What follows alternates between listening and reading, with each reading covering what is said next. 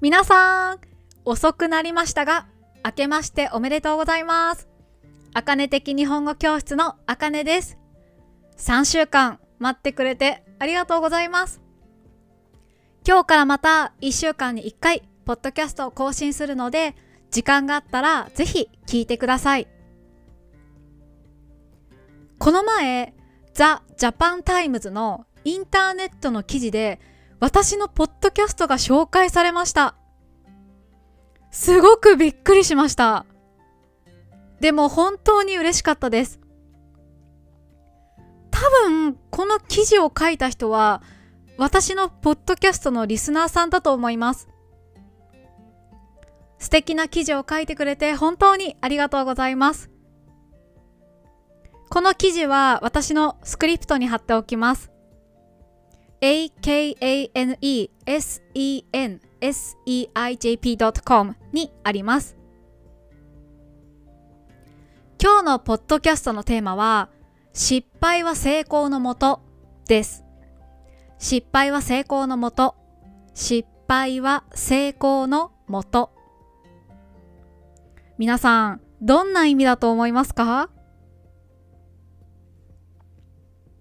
もし失敗してもその原因をちゃんと調べて改善すれば次は成功する可能性が高くなるという意味です。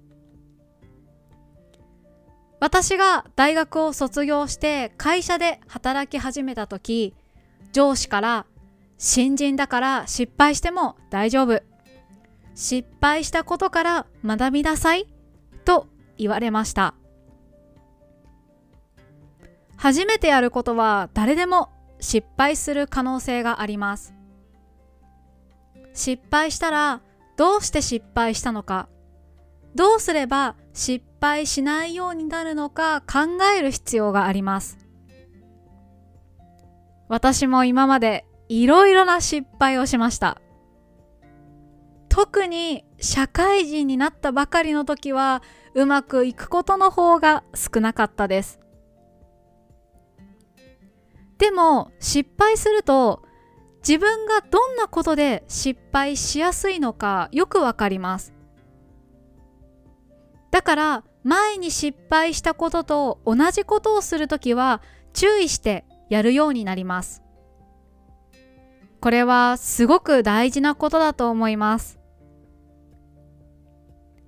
仕事だけじゃなくて勉強も人間関係も失敗して学ぶことが必要だと思います。私の人生はね失敗だらけですよ。私は高校受験にも大学受験にも失敗しました。自分が一番行きたかった学校に合格できませんでした。でも今、私は日本語の先生という自分の夢だった仕事をしています。もし、高校受験にも、大学受験にも失敗していなかったら、うーん、日本語の先生になれなかったかもしれません。日本語の先生になるための努力をしなかったかもしれません。私が受験に失敗した理由は努力不足です。もし今失敗したことに対して悩んでいる人がいたら私から伝えたいことがあります。何年後かわかりません。10年後かもしれないし、15年後かもしれないけど、その失敗は必ず役に立ちます。その失敗は決して無駄なことではありません。私を見てください。私は過去の失敗から10年以上経った後、日本語教師になることに成功しました。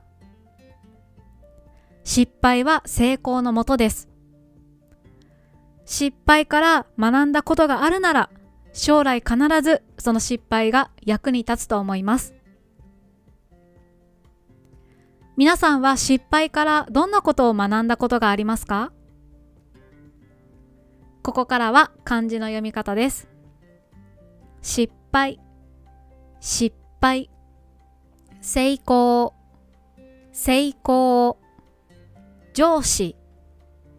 上司。受験。受験。何か新しいことを始める時って失敗したらどうしようって皆さん考えませんか？私もね考えますよ。今までいろんな新しいことに挑戦しましたけどやっぱり最初にねうまくいかなかったらどうしようとか失敗したらどうしようって考えます。でも最近思うのは失敗してもいいんですよ。どうにかなります。うん。だからねやってみるのもとても大事だと思います。はい。今日はここまでにします。また来週お会いしましょう。バイバイ。